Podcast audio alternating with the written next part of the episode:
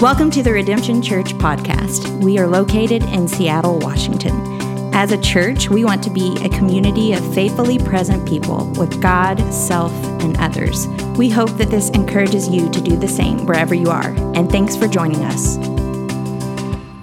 Good morning. And uh, today we are kicking off our Advent season. So, the word Advent, uh, if you don't know, the word Advent is a, a, simple word just meaning coming or arrival. As we now celebrate the coming or arrival of the Lord Jesus. Today we have, and we're going to have on stage all, all through the Advent season, is a, is a painting by a guy named Scott Erickson. He goes by Scott the Painter online.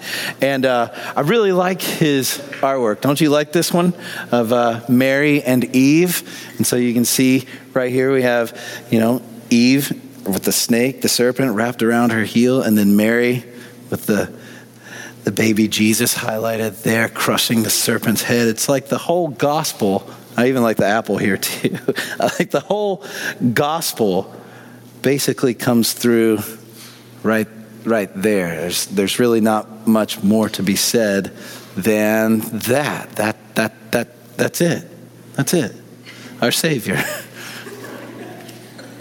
Uh, this is why art is so great. It just it does everything that our words can't. And um, oh yes, okay. So feel free to just tune me out if you like at any time point, and just well, if the sermon stinks, there's that the hope candle and communion and each other today. So we're gonna we're gonna we're gonna get to the gospel one way or another. And yeah, all right. So today we're going through Mary's Magnificat, and I am so glad to be doing this uh, with you.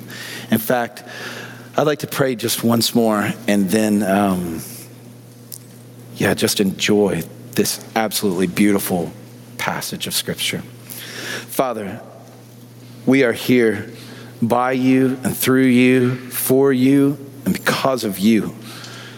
We've gathered as your children, your sons and your daughters, because of the overwhelming grace that you've given us through your Son. Over the next few minutes together, would you help me? Would you guide my mind and my heart and my words? Help me to be faithfully present to you and to our people right now. Help me to faithfully proclaim your scripture. And we pray by the power of your Holy Spirit that you would move in us and shape us more into the image of Jesus today. And it is in his holy name that we pray. Amen. All right, so we're beginning Advent. So if you have your Bible, go to Luke chapter 1 and we're going to cover the first three verses of what's known as Mary's Magnificat. And so this is verses 46, 47, 48, and 49. Um, Mary's Magnificat, by the way, it's a, I'll, I'll kind of do like kind of a 30,000 foot flyover and then kind of the Google Maps street view, and then we'll go into the living room of the text, okay? So something like that. So just to give you a visual. So first, 30,000 foot overview of Mary's Magnificat works like this. Um, it, Luke's gospel has four hymns in it in the first two chapters. Mary's Magnificat is one of those hymns, and this title, the Magnificat, all of them tend to go by their, their Latin titles. Okay, so in the first century, the New Testament was written in Koine Greek, and around the third century, the, the New Testament was being translated by an early church father named Jerome, and so it's known as the Latin Vulgate. And this is what uh, those who attend uh, Catholic Mass, who go to a Latin Mass, that's the, the text of scriptures that they read from. And so those Latin titles to these hymns, uh, for whatever reason, were preserved in all Christian traditions, whether it's Christi- uh, like Protestant Christianity Christianity, Catholics, or Orthodox tend to use the, the Latin titles for these particular hymns in Luke's gospel. Don't you like that trivia? Yes. All right. So, um, so Mary's Magnificat, it, it just comes from um, Luke 146 as it's translated in the Latin, Magnificat anima me dominum, meaning my soul magnifies the Lord. The other more popular uh, phrase that you hear throughout the Advent season comes from Luke chapter 2, in which the angel says, Gloria in excelsis, which meaning which means glory to God in the highest. And I am not going to sing that for you. Okay. Now, a couple other things. Uh, Mary's song that we're going to cover also echoes a few other places. So if you jot notes down and want to look these other uh, passages up in Scripture throughout uh, the Advent season and just compare Mary's song um, different places in the Old Testament, here's a couple.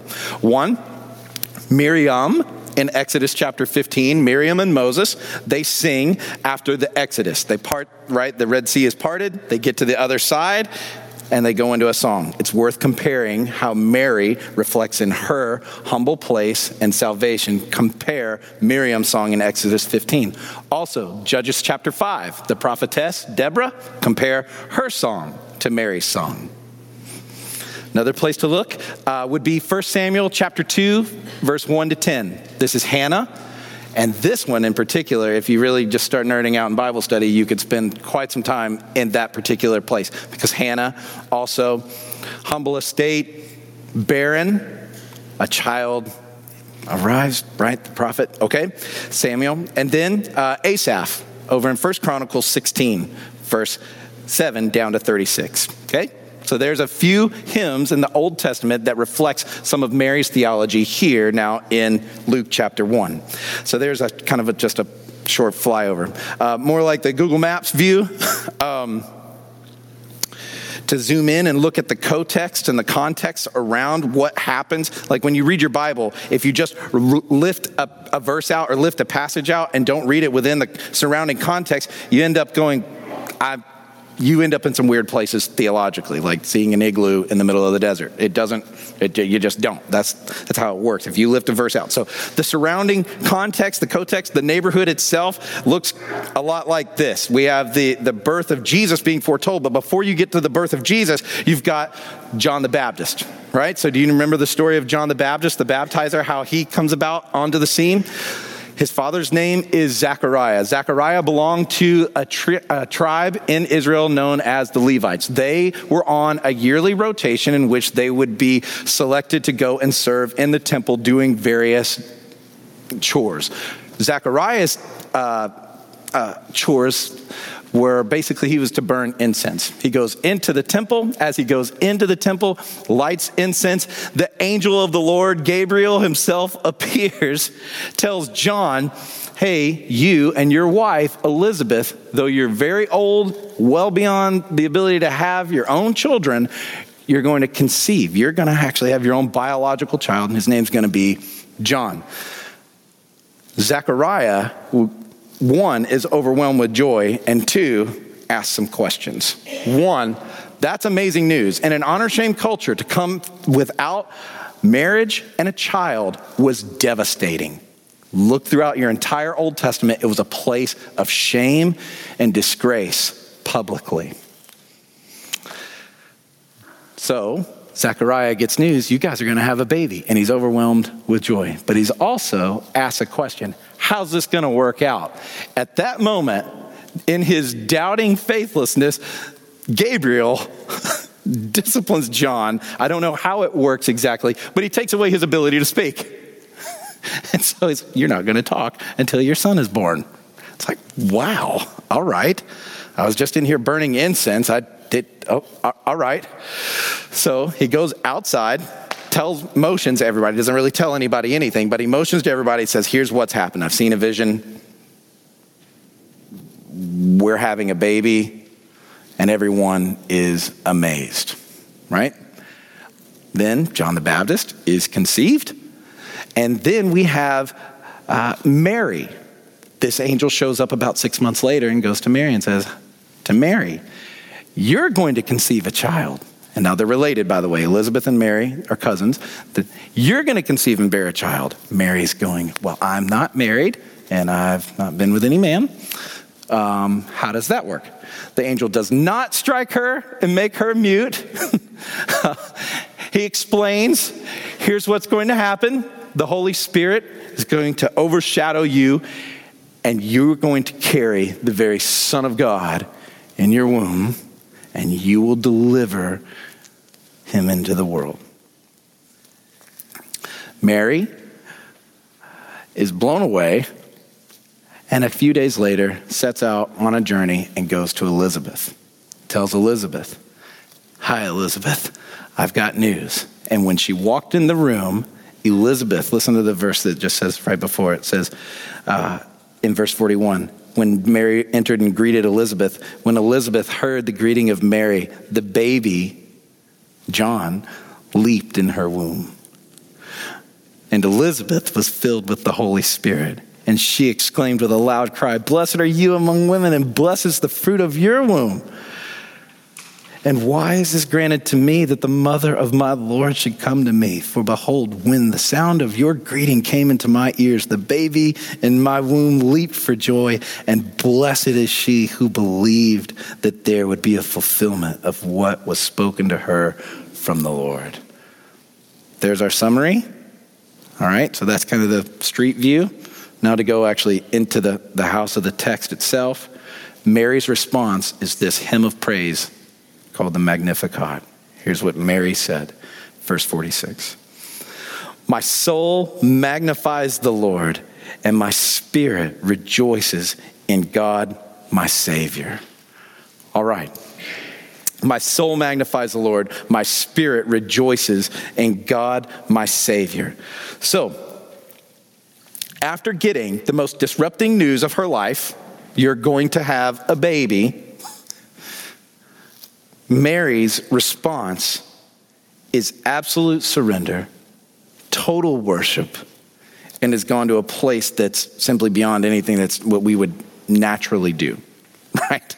Um, case in point, um, when my life gets disrupted, I don't say things like, my soul magnifies the Lord and I, my spirit rejoices in God my Savior. I don't do that, all right? I just don't. If Postmates gives me an update saying your ramen is going to be 15 minutes late, I'm going in my head, that means the soft boiled egg is not going to be soft boiled anymore. And I'm upset and I'm like swearing at the universe or something. I, like, I go to bad places very quickly. I'm very impatient. I don't just respond with, oh, my plans are disrupted. My soul rejoices in God, my Savior. This 13 year old girl probably did not have plans on raising the Son of God in her home, also giving birth out of wedlock in this honor shame culture. Fairly disrupting plans, to say the least. This week, my, my plans were disrupted as well. Uh, I, actually, I won't even go into it, it doesn't matter. But they were disrupted, and I let the Lord know that my back hurt. All right, that's all. All right, so, and I let the pastors know about that as well. all right, so, um, Mary goes into this place of absolute worship. And so the question becomes right away my plans in life are disrupted. How does she respond with worship? How do you get there? What, what do you do when life throws you something like utterly disrupting, much less God interrupting your life and imposing His will, His timeline, His desires on you. How do you respond in worship? Well, the answer comes in the passage right before, because Mary's response is unnatural to any of us. Unless we lift Mary up in a way to go, gosh, she just seems perfect. How do you respond like that? Well, here's how Verse 30 in chapter 1 the angel said to her, Do not be afraid, Mary. You found favor with God. You see, the disrupted plan of her own life, which did not include raising the Son of God in her home, was rooted in the fact that she grounded her identity in the favor or the grace of God that laid on her life. Does that make sense?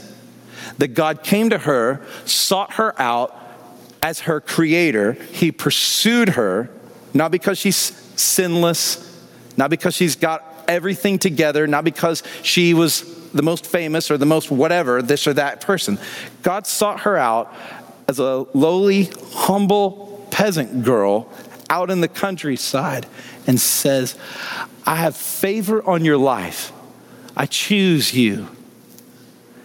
And that's where Mary rooted her identity so that she got the big story, not just this she, didn't, like, she didn't just get the attention of a, of a president or a king or a very wealthy man in town. She got the attention of Almighty God. What was she doing to get his attention? Nothing is recorded that says this is why God picked Mary. And nothing is recorded as to why this is why God picks Paul. And nothing is recorded as to why God picks Peter and God picks so and Moses and Noah and David and all these people in the Bible. Why does God have anything to do with anybody at any point? Grace and grace alone, right?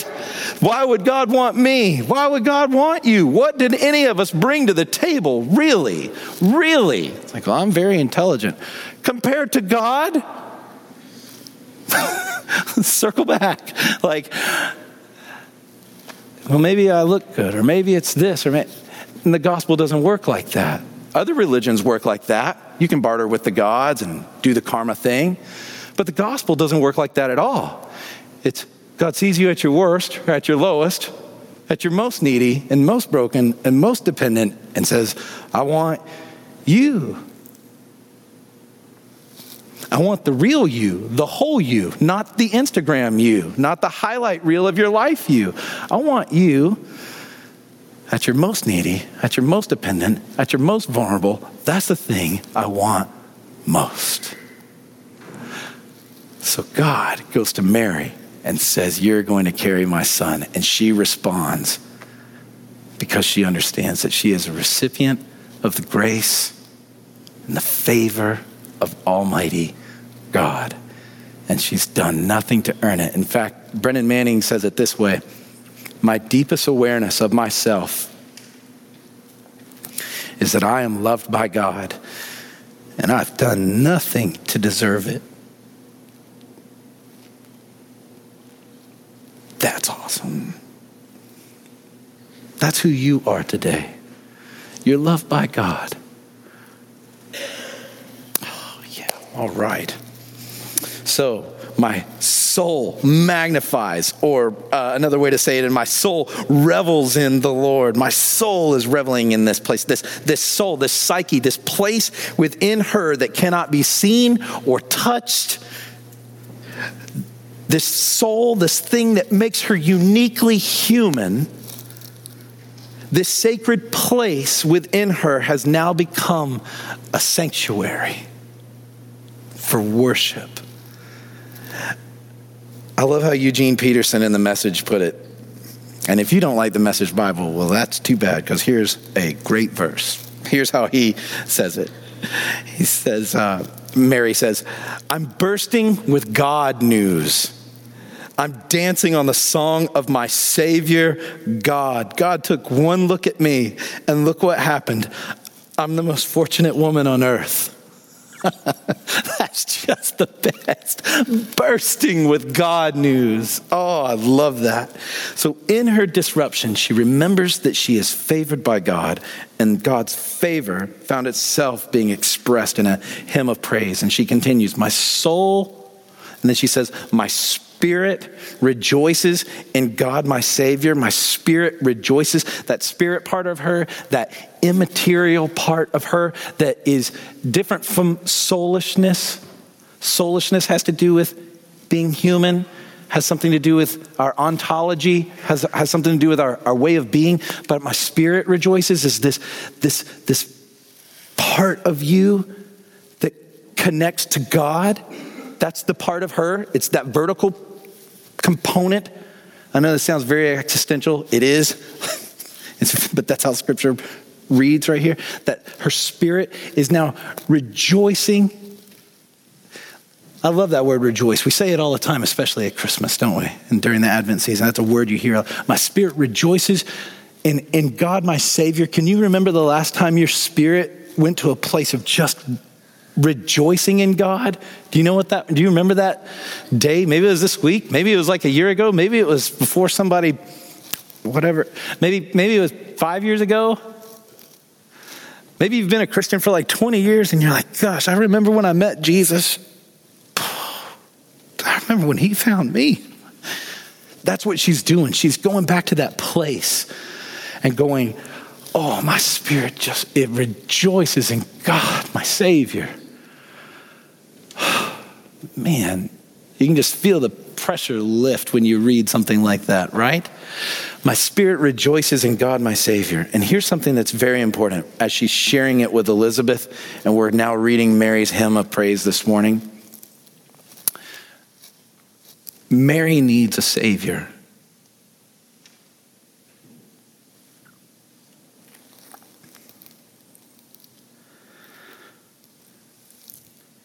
So she says, My God, my Savior. This is one of the reasons why we don't pray to Mary. We don't venerate Mary. Though many of our brothers and sisters around the world do.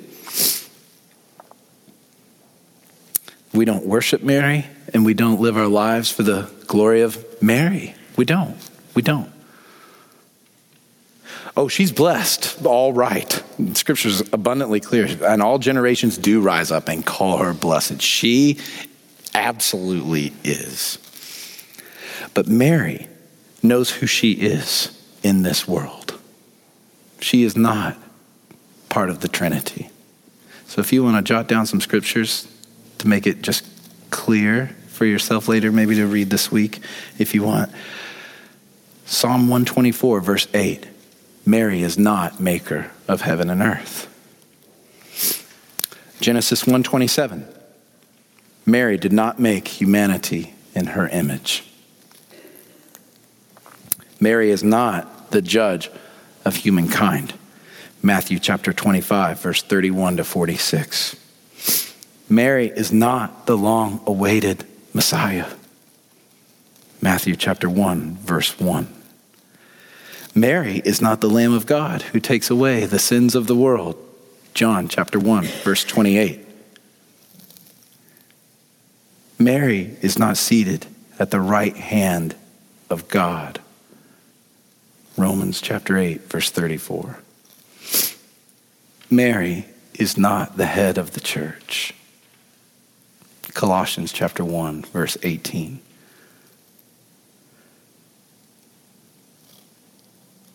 Mary needs a Savior. You need a Savior. Who's the Savior? it was the one that she's rejoicing over. It's the one Elizabeth is rejoicing over. It's even the one that the the, the baby in Elizabeth's womb is already jumping up and down. And it even says about John the Baptist here's one that no one can explain is filled with the Holy Spirit within the womb. I don't have a single comment on that other than, oh my gosh, all right. Everyone's rejoicing over who? Jesus the Savior, Jesus the Savior. No one's mentioned him yet, but that's who we're here for. And that's why we still gather around him week in and week out and worship him as the Son of God. Our souls rejoice, our spirit takes delight in God our Savior. Mary is not the hope of the world, she was carrying the hope of the world within her. Oh, and now as Jesus takes up residence in your life through the person and the Holy Spirit, you are the light of the world, and you carry the hope of the good news of the gospel everywhere you go. That when God looks on your neighbor, you can tell them with confidence, He does not hate you. He sees you, knows you, and loves you. That's the truth of the gospel. There is hope in this long awaited Messiah that God made a promise to Adam and Eve in the garden. And as the prophets whispered throughout 1400 years in Israel's history, finally the promise comes into fruition, and the Son of God comes on the scene to crush the serpent once and for all and to save us from our own sin. Oh, that's so good. This is why we call it good news, gospel, great joy. All right. And to fast forward to the end of John's gospel, you've got to remember there's another place where Mary's mentioned. You remember? It's in, I think it's John 19, who's present at the death of Jesus? John the Beloved and Mary. Mary needed a Savior. And she was present for the death of her own son. And in that moment, Jesus' wealth was in his relationships. And listen, Jesus, surrounded by a crowd of religious people, is the only one in prayer. Jesus is so wealthy, he can take the guy on the cross next to him to heaven and say, My blood can atone for your wrongdoing for all of time. Jesus is so wealthy. On his cross, he still takes care. He says, Mary, behold your son. John, behold your mother. He's still taking care of his mom. He's taking this man to heaven. He's in communion with God the Father. Jesus is king. Jesus is king. This is why we worship him. Wow. Mary needed a savior and she got one. You need a Savior, and you have one, and you call His name Jesus. Isn't it good to be in the house of God today to celebrate Advent? Like there is something to celebrate in this world that goes beyond triviality, beyond holiday parties, but to get to the very center of why all this is going on, and the very center and the point of this season is not eggnog and train rides but to get to the very center of it and go, it's about the Son of God who loved me and gave himself for me to make me the righteousness of God. Go, go read Jeremiah 32 and what Jeremiah says. He says, he calls God, he says, he's, he's Jehovah. This is a fun word, Jehovah Tsidkenu, meaning the Lord is my righteousness. Oh, that's what you get in the gospel. You're made righteous before the throne of God. Yes, all right. We got through one verse. All right. Four. You're lucky we're not preaching the whole Magnificat today, or it would be, I guess it would be Christmas by the time we get there. All right. For he has looked on the humble estate of his servant. For behold, from now on, all generations will call me blessed. Look at this. This is exactly what the gospel does to everyone who understands what it is. It's not a goofy prosperity gospel. Look at this. In the gospel, the humble, the lowly, the down and out are brought way up. And in the gospel, those who have much lots of cash or influence or affluence or whatever, rightly understood, the gospel humbles and brings us on a level playing ground where now we see each other not as class, not merely by ethnicity, though we celebrate our ethnic diversity, absolutely.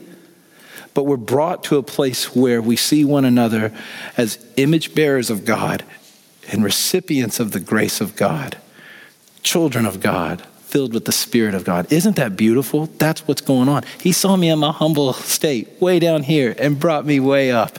And then in the next passages, we see these places where those in power are brought to great humility.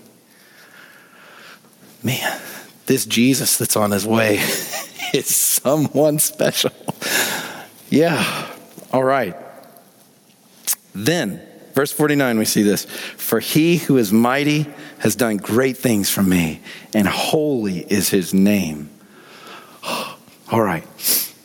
He who is mighty, not the president, not your coach, not your boss, not your mom or dad, God.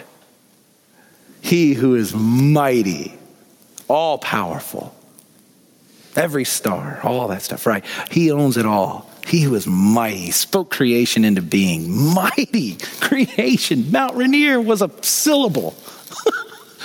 mighty. He's done what? He's done great things for me. He's done something great for me. That's what Mary's rejoicing. He's done something great for me. He invited me in to play a part in his rescue plan for the world. That's what you get in the gospel too an invitation. He's done something mighty in giving you his son and his spirit and his word and the opportunity to tell someone else the greatest story that's ever been told that God loves bad guys and gives us new hearts. Yes. Yes. Oh, if that doesn't just drive you to worship, I don't know what will, right? Oh, you can't read the words of Mary without just being driven to worship. She sweeps you up into them. How, how does she do that? Through the Spirit of God who inspired these words. Yeah. So she says, so my soul rejoices, my spirit rejoices. He who is mighty has done something great for me. When was the last time you remembered the thing that go back in your mind now and remember what has God done that's mighty? He's mighty and has done something great for you. What has he done for you? We have a lot to be grateful for. We have a lot to praise his name for. And no, not all of life is perfect. And yes, we all have problems and setbacks and disappointments and failure and heartache and and grief. Yeah, you bet. But what's he done for you? We might not have 99 things that we want, but he has given us something in the gospel that's just, it just changes everything. He's done something great for me. Today, He's given you breath in your lungs. Your heart is still beating. Your mind is still computing. Some of us a little sharper than others, but it's still working, right? He's given you a home. He's given you your food. He's given you your friends. Even the faith in your heart right now, even if it's a mustard seed, just the smallest bit of faith, that's a gift from Him to you. He's done great things.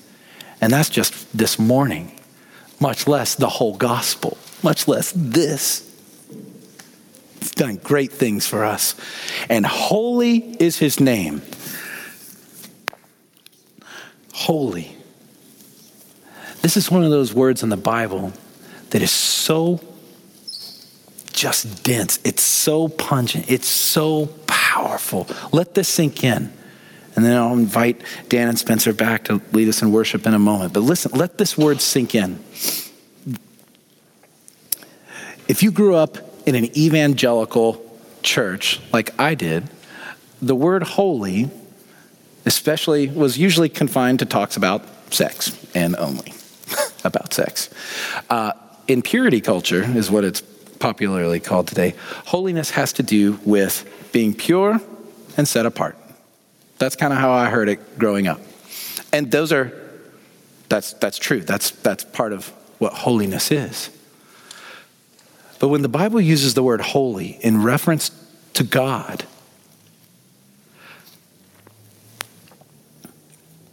it's saying, it's not saying less than purity, but it's certainly saying more. That is, the angels around the throne of God are not crying out, pure, pure, pure, set apart, set apart, set apart. That's not entirely it. When you see the word holy show up in the Bible, it is as close to saying God's name back to himself as you can get. Because what is more glorious to God than just his own name? What do you say back to him? Other than his name? Holy is our best attempt at that. It's saying, God, you are so. Uh, the doctrine is called aseity. You are so from from yourself. You're so beyond anything that we can actually get our minds around. You're so perfect in all of your attributes and all of your ways, who you are by nature, by character, by your own being in the Trinity, God, you are you're holy. That's what that word is capturing, and that's why we use it often in worship to say back to God the highest form of praise that we can possibly give him. That's what Mary was doing in that passage there. He's done great things for me, and holy is his name. Psalm 138 says, Above all the earth, you have exalted your name and your word. It is so good to be with you this Advent season, church. I love you. I love getting to serve with you. Um, Dan, I'd like to invite you and Spencer to continue to lead us in a time of worship. um, I'd like to invite our communion servers to take their places. Um, and if you would, go ahead and stand with me to your feet. As we take communion today, as we see the broken bread and poured wine, we remember God our Savior. And even as you take communion today, say those verses. We're even having our kids memorize them in kids' ministry right now. The, the first two verses from today My soul magnifies the Lord, and my spirit rejoices in God, my Savior. Maybe today that would be somewhere where you, what you could say back to God in prayer. If you don't know what else to say in prayer during communion, my soul rejoices in God, my Savior. So if you're a Christian today, communion is for you. If you're growing as a disciple, and participating in tithes and offering and giving, uh, this is a time you can do so. If you give online throughout the week, you can just put one of those little green cards in the offering plate, and uh, that will symbolize your, your participation in, in giving.